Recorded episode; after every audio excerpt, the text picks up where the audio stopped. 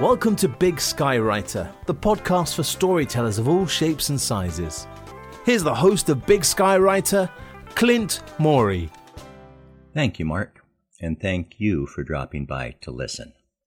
Now, I know most of us want to make a difference in life, a difference for good. The question is how? How do we know what to do? Fortunately, there is a way we can ask for help from people who care. Well, I know, I know.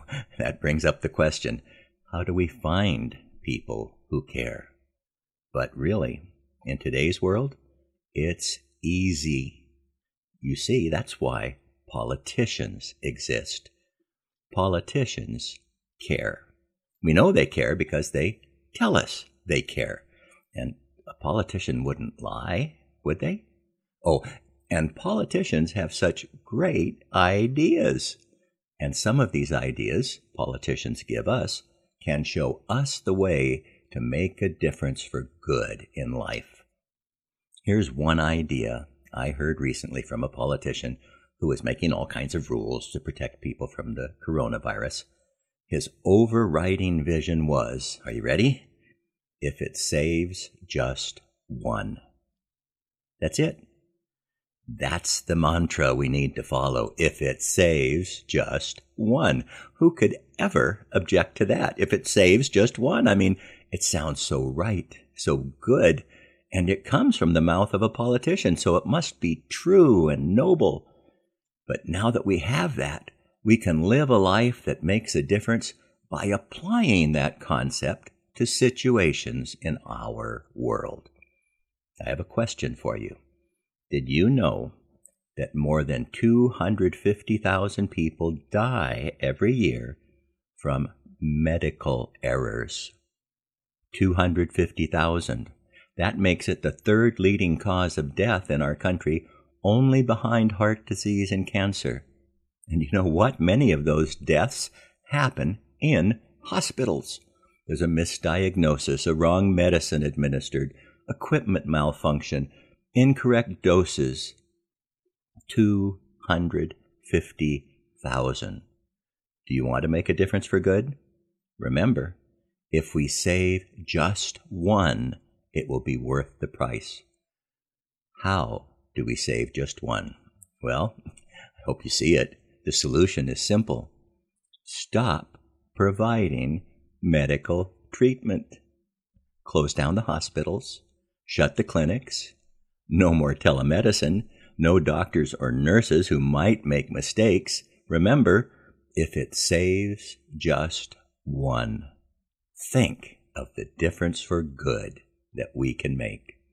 Now, speaking of medical problems, did you know that more than 70,000 people die every year from the misuse of drugs? 70,000 every year. Yes, I know most of the problems come from illegal drugs, but a good number of them come from the misuse of legally prescribed drugs. Remember our standard if it saves just one. Well, let's save just one. Again, it's easy. Do away with drugs. No more drugs of any kind for any purpose. Now, I know it might be difficult for some of you who are using drugs, but remember, if it saves just one, and that is our goal. Another item. Each year, more than 32,000 people die in motor vehicle crashes. Oh, yeah, I know. More than 2 million are injured. We won't count those. 32,000 every year die. Do you care? Do you want to make a difference for good? Remember, if it saves just one. Again, an easy solution. All motor vehicles must be banned, taken off the road, removed from use, obliterated. If it saves just one, it will be worth it, but it will save much more than one. Now, I was thinking of skipping this next topic because it's kind of personal in some areas, but our goal is if it saves just one. Each year, about 88,000 people die from alcohol related causes. Almost one third of traffic deaths involve alcohol impaired drivers. Almost half of the 83,000 liver disease deaths involve alcohol. Alcohol increases the risk of cancers of the mouth, esophagus, pharynx, larynx, liver, and breast. Almost 100,000 college students report that sexual assaults or date rape were alcohol related. Do you want to make a difference for good? If it saves just one, there's no other choice. Alcohol must be banned. Yes, I know we've tried it before, but if our goal is to do whatever it takes to save just one, we don't have another choice. Okay, let's switch to another area. In 2018, one of the safest years for commercial aviation, more than 500 people were killed in commercial aviation incidents. That's another word for crashes. In private aviation, the situation was even worse. Remember our goal? If it saves just one. You know what that means. Now, it might be inconvenient for me, but our goal is much more important than convenience or inconvenience. Our goal is to save just one. Therefore, all airplanes must be banned. No more flying for anyone, anywhere, because it's important to save just one. Now, in 2018, more than 600 people died in boating accidents. Do I even need to tell you what the solution is? If it saves just one, boats must be banned. Okay, no cars, no planes, no boats. Well, at least we can take a train. Not so fast. Last year, 937 people died in rail accidents. And if we truly believe if it saves just one, then we have no choice. The trains are gone. Now, I could go on. I mean, there's so many more things we could do, but I think this is a good start for us. The politicians have given us a wonderful goal if it saves just one. So, let's get to work and make this a better world. Reviews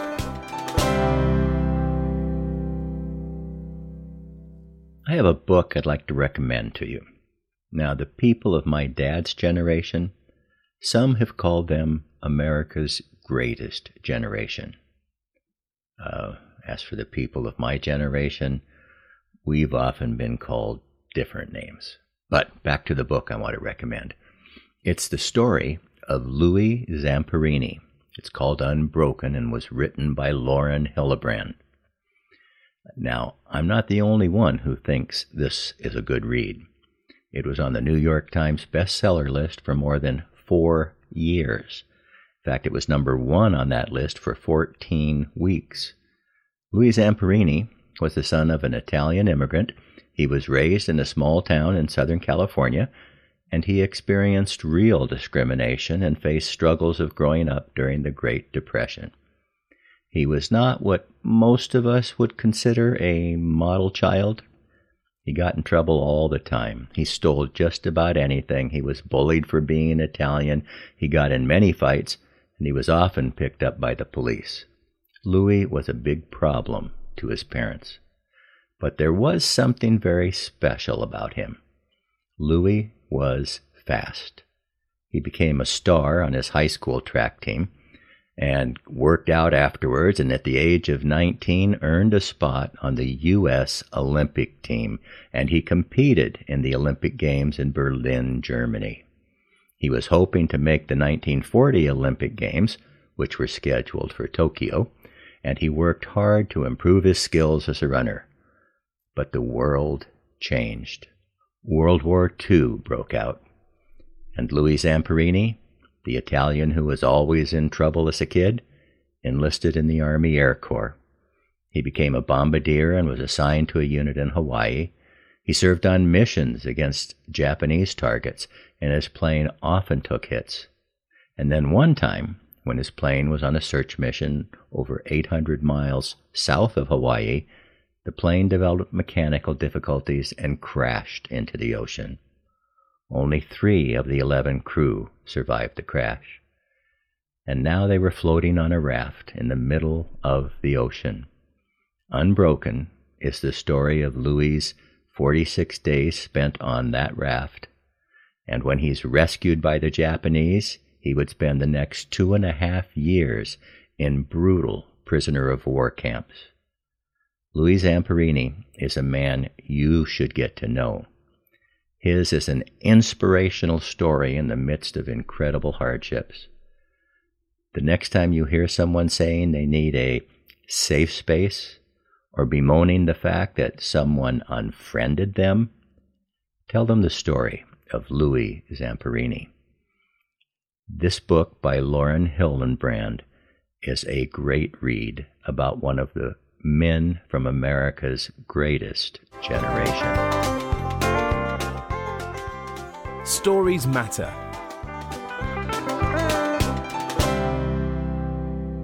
The date was June 14th, 1954.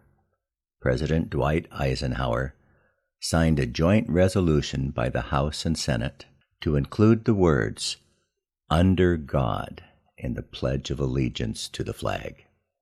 Now, this was back in a time when the pledge was recited by just about everyone in schools throughout America. I'd like to read Eisenhower's statement about the bill. From this day forward, the millions of our school children will daily proclaim in every city and town, every village and rural schoolhouse, the dedication of our nation and our people to the Almighty. To anyone who truly loves America, nothing could be more inspiring than to contemplate this rededication of our youth on each school morning to our country's true meaning. Especially is this meaningful as we regard today's world. Over the globe, mankind has been cruelly torn by violence and brutality, and by the millions deadened in mind and soul by a materialistic philosophy of life. Man everywhere is appalled by the prospect of atomic war. In this somber setting, this law and its effects today have profound meaning. In this way, we are reaffirming the transcendence of religious faith in America's heritage and future. In this way, we shall constantly strengthen those spiritual weapons which forever will be our country's most powerful resource in peace or in war. That was 66 years ago that he signed that document and gave that statement. I have a question for you. Do you think that bill would pass both houses of Congress today? Would it even be a close vote? Which brings me to another question. Are we advancing as a nation or are we sinking? These are words worth thinking about. Before I go, I'd like to share a blessing with you from the Old Testament. May the Lord bless and protect you. May the Lord's face radiate with joy because of you. May he be gracious to you, show you his favor, and give you his peace. Number 624 to 26. Until the next time, be the reason someone smiles today.